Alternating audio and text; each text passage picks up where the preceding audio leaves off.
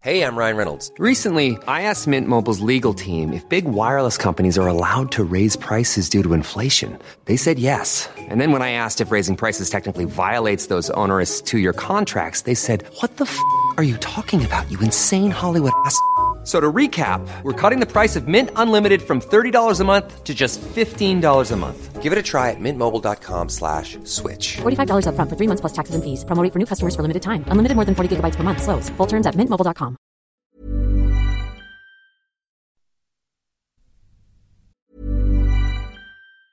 As a person with a very deep voice, I'm hired all the time for advertising campaigns. But a deep voice doesn't sell B2B, and advertising on the wrong platform doesn't sell B2B either. That's why if you're a B2B marketer, you should use LinkedIn ads. LinkedIn has the targeting capabilities to help you reach the world's largest professional audience. That's right, over 70 million decision makers all in one place. All the big wigs, then medium wigs, also small wigs who are on the path to becoming big wigs. Okay, that's enough about wigs. LinkedIn ads allows you to focus on getting your B2B message to the right people. So, does that mean you should use ads on LinkedIn instead of hiring me, the man with the deepest voice in the world? Yes. Yes, it does. Get started today and see why LinkedIn is the place to be to be. We'll even give you a $100 credit on your next campaign. Go to linkedin.com slash results to claim your credit. That's linkedin.com slash results. Terms and conditions apply. Ryan Reynolds here from Mint Mobile. With the price of just about everything going up during inflation, we thought we'd bring our prices down. So to help us, we brought in a reverse auctioneer, which is apparently a thing. Mint Mobile unlimited premium wireless. Ready to get 30, 30, bit to get 30, bit to get 20, 20, 20, bit to get 20, 20, bit to get 15, 15, 15, 15 just 15 bucks a month. So, Give it a try at mintmobile.com slash switch. $45 up front for three months plus taxes and fees. Promo rate for new customers for limited time. Unlimited more than 40 gigabytes per month. Slows. Full terms at mintmobile.com. صفحه 149 دو علم و فلسفه. 364 تا 565 در این جامعه ظاهرا مذهبی سرنوشت آموزش و پرورش، دانش، ادبیات، علم و فلسفه چه بود؟ تعلیمات ابتدایی هنوز به دست معلمان خصوصی بود که بر حسب تعداد دانش آموز و ترم تحصیلی از اولیای اطفال کارمزد می گرفتند. تعلیمات عالیه تا زمان تئودوسیوس دوم هم توسط مدرسان مستقل و هم توسط استادانی که حقوق خود را از شهرداری یا دولت دریافت می داشتند انجام می گرفت. لیبانیوس شکوه می کرد که مواجب استادان به قدری کم است که آنان از فرط گرسنگی آرزوی رفتن نزد نانوا را دارند. اما از ترس اینکه مبادا او طلب خود را مطالبه کند از این کار خودداری می کنند با این حال ما وصف معلمانی مانند اومنیوس را میشنویم که 600 هزار استرس معادل سی هزار دلار علامت سوال در سال دریافت می داشتند.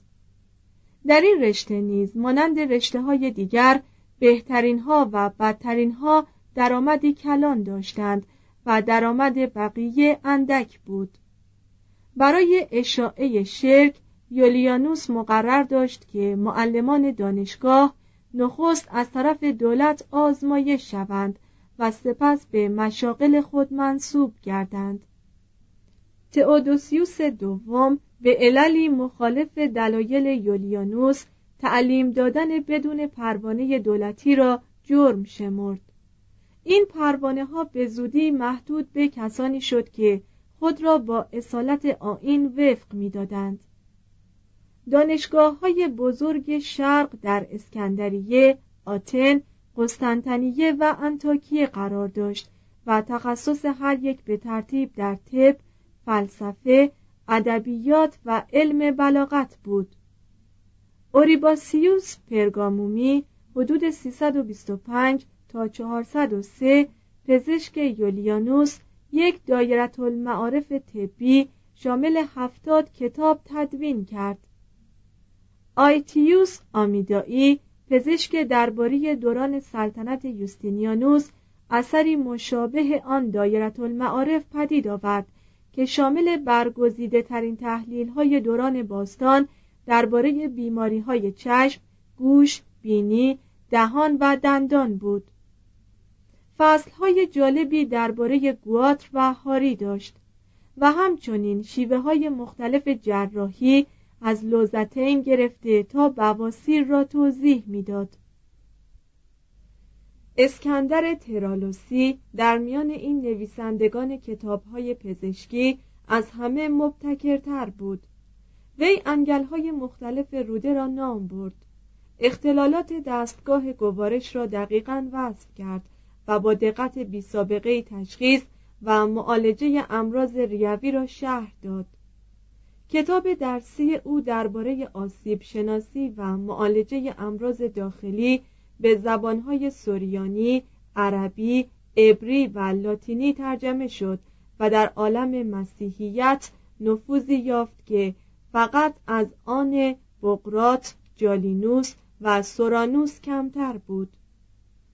به گفته آگوستینوس تشریح انسان زنده در قرن پنجم معمول بود. خرافات هر روزه وارد قلمرو طب می‌شد. بسیاری از پزشکان طالع بینی را قبول داشتند و برخی از آنان بر حسب چگونگی وضع کواکب معالجات مختلفی تجویز می کردند.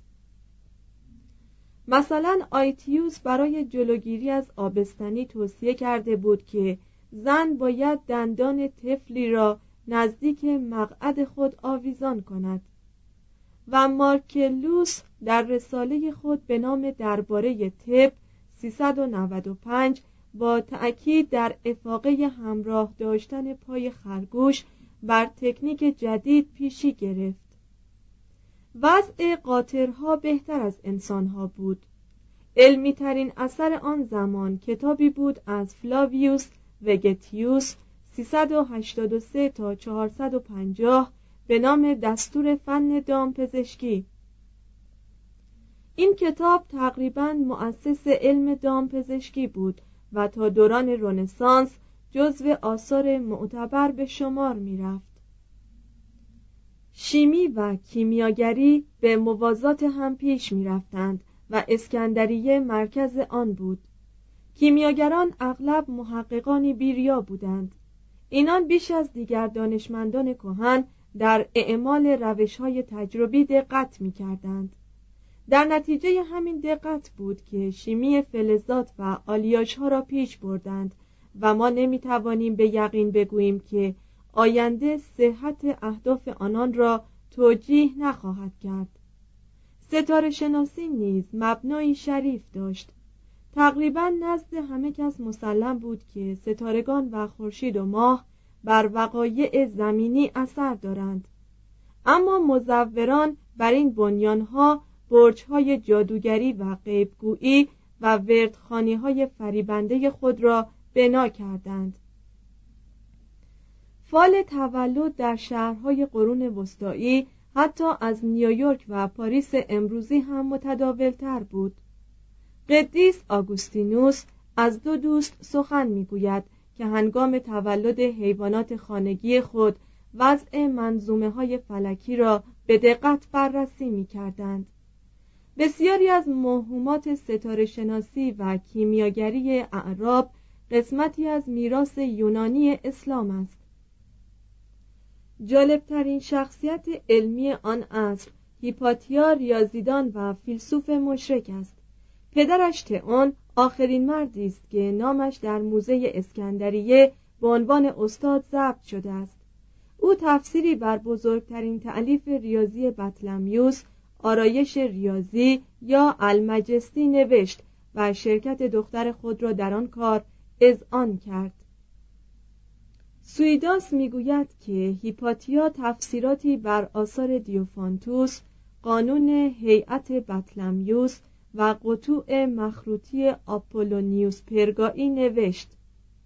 هیچ یک از آثار او اکنون باقی نمانده است. وی از ریاضیات به فلسفه پرداخت. دستگاه فلسفی خود را بر اساس نظریات افلاطون و فلوطین قرار داد و به گفته سوکراتس مورخ مسیحی از فیلسوفان زمان خود بسیار پیش افتاد. پس از انتصاب به کرسی فلسفه در موزه اسکندریه عده زیادی از دانشپژوهان را از نقاط مختلف و دوردست به محضر خود جلب کرد. برخی از دانشجویان عاشق او شدند اما او ظاهرا هرگز ازدواج نکرد. سویداس می‌خواهد ما باور کنیم که هیپاتیا ازدواج کرد اما با این حال دوشیزه ماند. سویداس داستان دیگری نیز می‌گوید که شاید ساخته و پرداخته دشمنان هیپاتیا باشد. طبق این روایت وقتی جوانی با سماجت خود مزاحم او شد او بیتابانه پیراهن خود را بالا زد و گفت آنچه تو به آن عشق میورزی این نماد نسل ناپاک است نه یک چیز زیبا. او چندان دلبسته فلسفه بود که در کوچه و بازار می تا پاسخ کسانی را که مشکلات فلسفه افلاتون و ارسطو را از او میپرسیدند بدهد. سوکراتس می‌گوید خیشتنداری و سهولت رفتار او که از تحذب و تربیت ذهنیش ناشی می‌شد چنان بود که کرارن در برابر بزرگان شهر حاضر می‌شد. بی آنکه آن حالت منزه و مجللی را که به آن شهره بود و بر اثر آن احترام و ستایش همگان را به خود جلب کرده بود در محضر مردان از دست بدهد. اما این ستایش در حقیقت همگانی نبود. مسیحیان اسکندریه قاعدتا به وی چپ مینگریستند. زیرا او نه تنها بی ایمانی فریبنده بود بلکه با اورستس شهنه مشرک شهر نیز دوستی صمیمانه ای داشت. وقتی سیریل اسقف اعظم اسکندریه پیروان راهب خود را برای ترد یهودیان از اسکندریه فرستاد اورستس گزارش بیطرفانه آزرده کننده از واقعه برای تئودوسیوس دوم ارسال داشت. برخی از راهبان بر آن شهن سنگ باریدند و او سردسته آشوبگران را دستگیر کرد و چندان شکنجه داد تا مرد. 415 حامیان سیریل هیپاتیا را متهم کردند که محرک اصلی اورستس بوده است. می‌گفتند تنها مانع آشتی میان شهنه و بطرک او بوده است. یک روز گروهی از متعصبان به رهبری یکی از کارمندان جزء دستگاه سیریل هیپاتیا را از عرابش به زیر آوردند. به کلیسایش کشاندند. جامع از تنش درآوردند تا حد مرگ با آجر زدندش. جسدش را تکه پاره کردند و پاره های تنش را با شادی وحشیانه سوزاندند. چهارصد و پانزده. سوکراتس می‌گوید عملی چنین غیر انسانی بزرگترین ننگ را نه تنها بر سیریل بلکه بر تمامی کلیسای اسکندریه وارد آورد. معهازا هیچ کس مجازات نشد. امپراتور تئودوسیوس دوم فقط آزادی حضور راهبان در محلهای عمومی را محدود کرد. سپتامبر 416 و مشرکان را از احراز مشاقل دولتی محروم ساخت. دسامبر 416 پیروزی سیریل کامل بود. استادان مشرک فلسفه پس از مرگ هیپاتیا امنیت خود را در هجرت به آتن یافتند. در آتن تعلیمات غیر مسیحی نسبتا آزاد بود و صدمه و آزاری در پی نداشت. زندگی دانشجویی در آنجا هنوز قرین نشاط و رونق بود و دانشجویان از بسیاری از امکانات تسلی بخش تحصیلات عالی مانند تشکیل انجمنهای برادری پوشیدن لباسهای مشخص جنجال آفرینی و ترتیب دادن برنامه های تفریحی برخوردار بودند. مکتب های رواقی و اپیکوری از میان رفته بود اما فلسفه افلاطون تحت رهبری تمیستیوس، پریسکوس و پروکلوس دوران انحطاط درخشانی را میگذراند. تمیستیوس 380 با تفسیرات خود بر آثار ارسطو در ابن رشد و سایر متفکران قرون وسطا نفوذ یافت. پریسکوس مدتی دوست و مشاور یولیانوس بود. وی از طرف والنس و والنتینیانوس اول به اتهام اینکه با جادوگری موجب تب کردن آن دو شده است دستگیر شد. پس از استخلاص به آتن بازگشت و تا هنگام مرگش در 90 سالگی 395 در همانجا به تعلیم فلسفه پرداخت. پروکلوس 410 تا 485 مانند یک افلاتونی حقیقی از طریق ریاضیات به فلسفه پرداخت.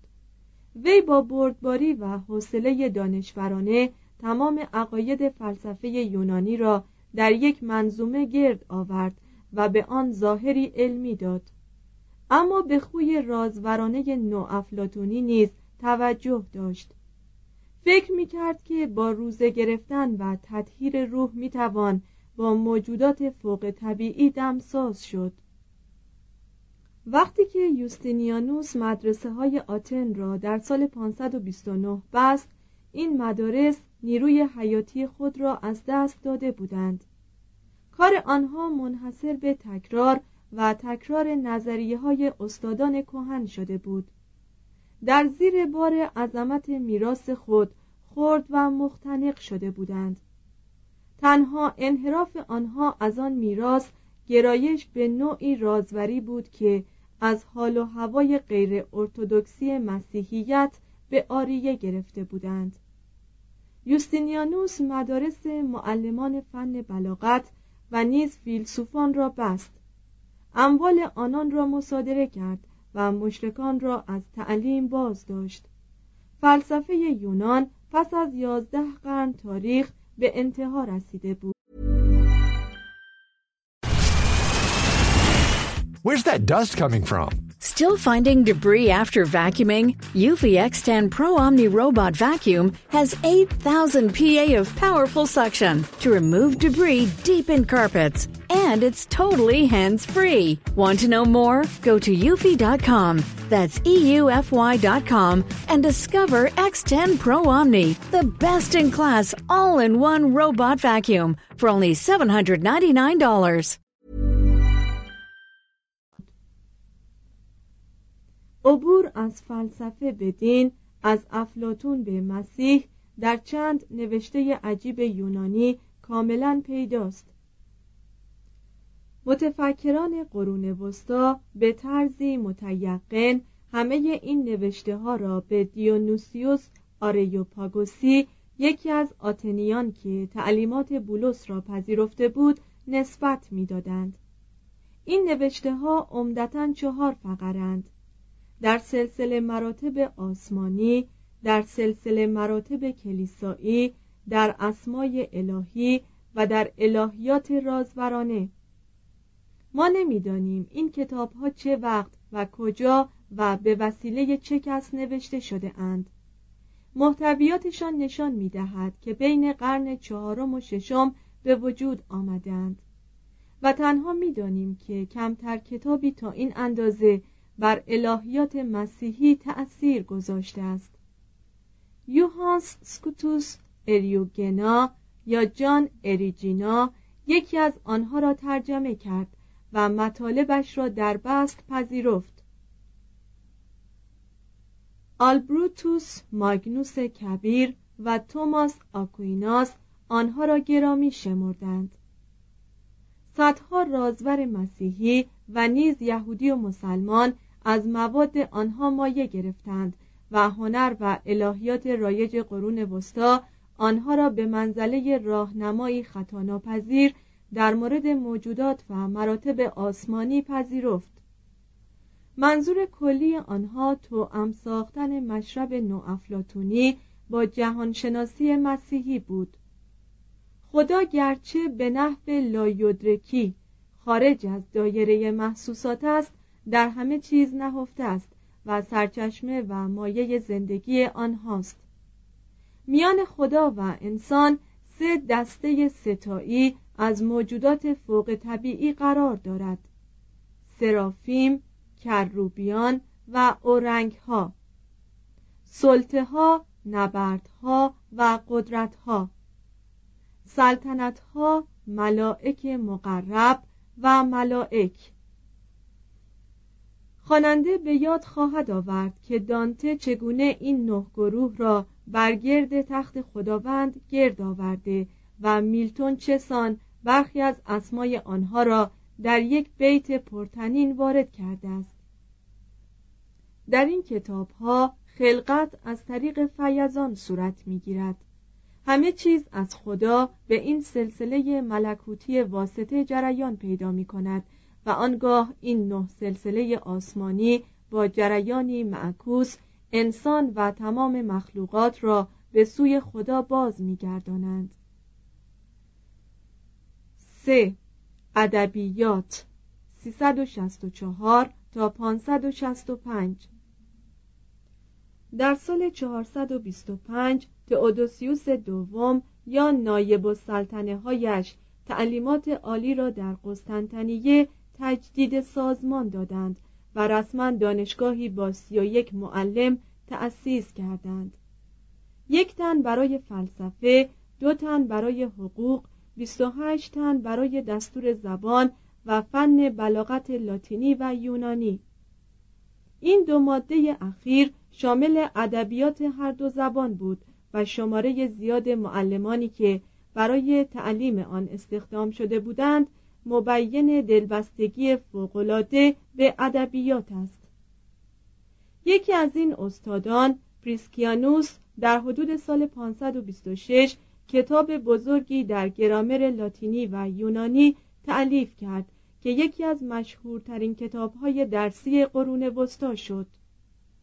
کلیسای شرقی ظاهرا در آن زمان ایرادی به استنساخ از کتابهای کلاسیک مذهب شرک نگرفت.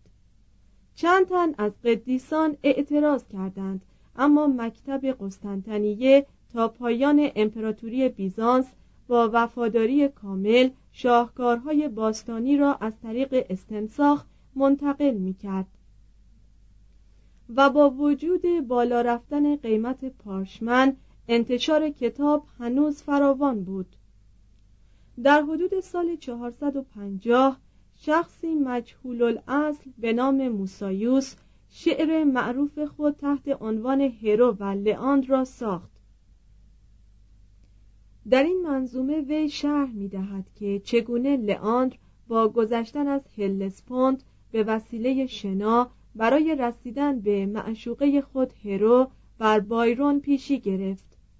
چگونه بر اثر این کوشش غرق شد و چگونه چون هرو جسد او را در پای برج خود افکنده یافت از فراز صخره بلند و راست با سر در آب جست تا مرگ را در کنار عشق مرده خود در میان امواج بجوید. توضیح هاشیه بایرون شاعر انگلیسی برای اینکه امکان راست بودن این داستان را محقق کند با شنا از هلسپوند گذشت. مترجم. ادامه متن. این اصلمندان مسیحی دربار بیزانس بودند که برای تکمیل گلچین ادبیات یونانی ابیات عاشقانه‌ای به سبک و سیاق منظومه های کهن سرودند و خدایان مشرک را برای موضوع خود انتخاب کردند. اینجا قطعه ای از اشعار آگاتیاس حدود 550 را نقل می کنیم که سرود دلپذیری است. و شاید بن جانسون را در پدید آوردن شاهکاری یاری کرده باشد. شراب دوست نمیدارم اما اگر تو مرد غمگینی را شاد توانی ساخت نخستین جرعه را آهسته بنوش. آنگاه اگر جام را به من دهی می ستانم و چون لب تو بر لب آن خورده است به خاطر تو می نوشم اندوه از روان می زدایم و دیگر سختی و ترش روی نمی کنم. و از آن پیاله لذت بخش نمی گریزم زیرا بوسه تو را به من منتقل می سازد و راز سروری را که از تو گرفته است به من می‌گوید مهمترین آثار ادبی این عصر از طرف مورخان به وجود آمد. اوناپیوس ساردیسی یک مجلد تاریخ جهان از سال 270 تا 400 تعلیف کرد که اکنون از میان رفته است. قهرمان این تاریخ یوستینیانوس است و در آن 23 تذکره نامعتبر و پراتناب نیز از سوفسطائیان متأخر و نوافلاتونیان آمده است. سوکراتس که از مسیحیان اصیل آین قسطنطنیه بود کتابی نوشت به نام تاریخ کلیسا که از 309 تا 439 را در بر می گرفت. این تاریخ چنان که از داستانی که در مورد هیپاتیا از این کتاب نقل کردیم مشاهده می شود نسبتا دقیق و به طور کلی بیقرزانه است اما این سوکراتس نوشته خود را با خرافات افسانه ها و معجزات آکنده است و چندان زیاد از خود سخن میراند که گویی برایش مشکل بوده است. بین خود و جهان فرقی گذارد. وی کتاب خود را با احتجاج عجیبی برای آشتی میان فرقه ها ختم می کند فکر می کند که اگر صلح برقرار شود مورخان چیزی برای نوشتن نخواهند داشت و آن جماعت سانه سرا فعالیت خود را قطع خواهند کرد. سوزومن نیز یک تاریخ کلیسا نوشت که قسمت اعظم آن را از کتاب سوکراتس گرفته بود. سوزومن یک فلسطینی تازه مسیحی شده بود و مانند مقتدای خود وکیل دعاوی بود و در پایتخت میزیست. از کتاب او نیز چنین پیداست که تحصیل حقوق باعث نمی شده است در اعتقاد به خرافات سستی پدید آید. زوسیموس ای در حدود سال 475 کتاب تاریخ امپراتوری روم را تعلیف کرد. وی مشرک بود اما در زود باوری و یاوه بافی دست کمی از رقبای مسیحی خود نداشت. حوالی سال 525 دیونوسیوس اکسیگووس یا دنیس کوتاه طریقه جدیدی برای تاریخ گذاری وقایع از سال فرضی تولد مسیح پیشنهاد کرد این پیشنهاد تا قرن دهم مقبول کلیسای لاتینی واقع نشد و بیزانسی ها تا پایان امپراتوری همچنان سالهای تاریخ خود را از بدو آفرینش جهان حساب می کردند. اگر بدانیم که جوانان تمدن ما چه چیزهایی می دانستند که ما امروز نمی‌دانیم از خود معیوس خواهیم شد. تنها مورخ بزرگ آن زمان پروکوپیوس بود. وی در قیصریه فلسطین متولد شد 490 به تحصیل حقوق پرداخت به قسطنطنیه آمد و به سمت منشی و مشاور حقوقی بلیزاریوس منصوب شد. در نبردهای سوریه، افریقا و ایتالیا با آن سردار همراه بود و با او به پایتخت بازگشت. در سال 550 کتاب های جنگ ها را منتشر کرد.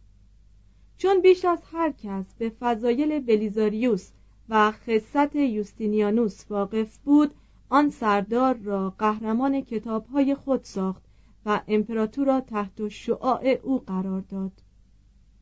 آن کتاب با استقبال مردم و سکوت امپراتور مواجه شد. پروکوپیوس حال کتاب تاریخ محرمانه را نوشت اما آن را چنان با موفقیت از انتشار حفظ کرد که در سال 554 از طرف یوستینیانوس معمور شد شرحی درباره امارات ساخته شده در دوران سلطنت او بنویسد. پروکوپیوس کتاب ساختمان ها را در سال 560 تدوین کرد و در آن چندان امپراتور را ستود که ممکن بود خود یوستینیانوس کار وی را به عدم اخلاص یا تمسخر تعبیر کند. تاریخ محرمانه تا پس از مرگ یوستینیانوس و شاید هم خود پروکوپیوس به جهان عرضه نشد. این کتاب مثل همه غیبت هایی که ما از در و همسایه می کنیم شیرین و خواندنی است. اما در حمله های او بر اشخاصی که دیگر نمی توانند از خود دفاع کنند جنبه نامطبوعی وجود دارد. مورخی که قلم خود را برای اثبات نظریه‌ای میپیچاند مطمئنا می‌تواند حقایق را نیز خلاف واقع جلوه دهد. پروکوپیوس گاه در موضوعاتی که خارج از دایره تجربه و مشهودات خودش بود به خطا می‌رفت گاه از رسم و فلسفه هرودوت پیروی می‌کرد و گاه به نطقها و درازگویی های توسیدید تأسی می جست. در خراف پرستی عصر خود سهیم بود و با قلم فرسایی درباره بدشگونی ها، خوششگونی ها، معجزه ها و رؤیاها مطالبش را از جلو و جلا می انداخت. اما هر کجا که از مشاهدات خود چیز می نوشت شرحش بسیار معتبر بود. در فن نوشتن استاد بود. ربط و ترتیب مطالب او منطقی است. شرحش جذاب است. یونانیش روشن و سریح است و تقریبا از خلوصی کلاسیک برخوردار است.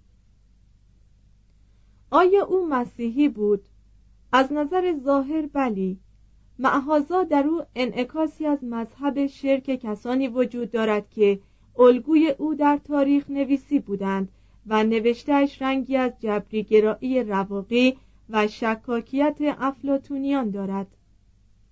درباره بخت چنین داده سخن می دهد بخت طبیعتی واژگون و اختیاری غیرقابل پیش بینی دارد. اما به گمان من این چیزها هرگز برای انسان قابل درک نبوده است و هرگز هم قابل درک نخواهد بود. با این همه درباره این موضوعات همواره سخن گفته می شود و عقاید متفاوتی دربارهش اظهار می شود. چون هر یک از ما برای جهل خود تسلایی می طلبد. به نظر من تحقیق درباره ماهیت خدا ناعاقلانه است. من خود درباره این مسائل سکوت احتیاط آمیزی را رعایت خواهم کرد و تنها نظرم این است که ایمانهای کهن و شایسته احترام را نمی‌توان نامعتبر شمرد.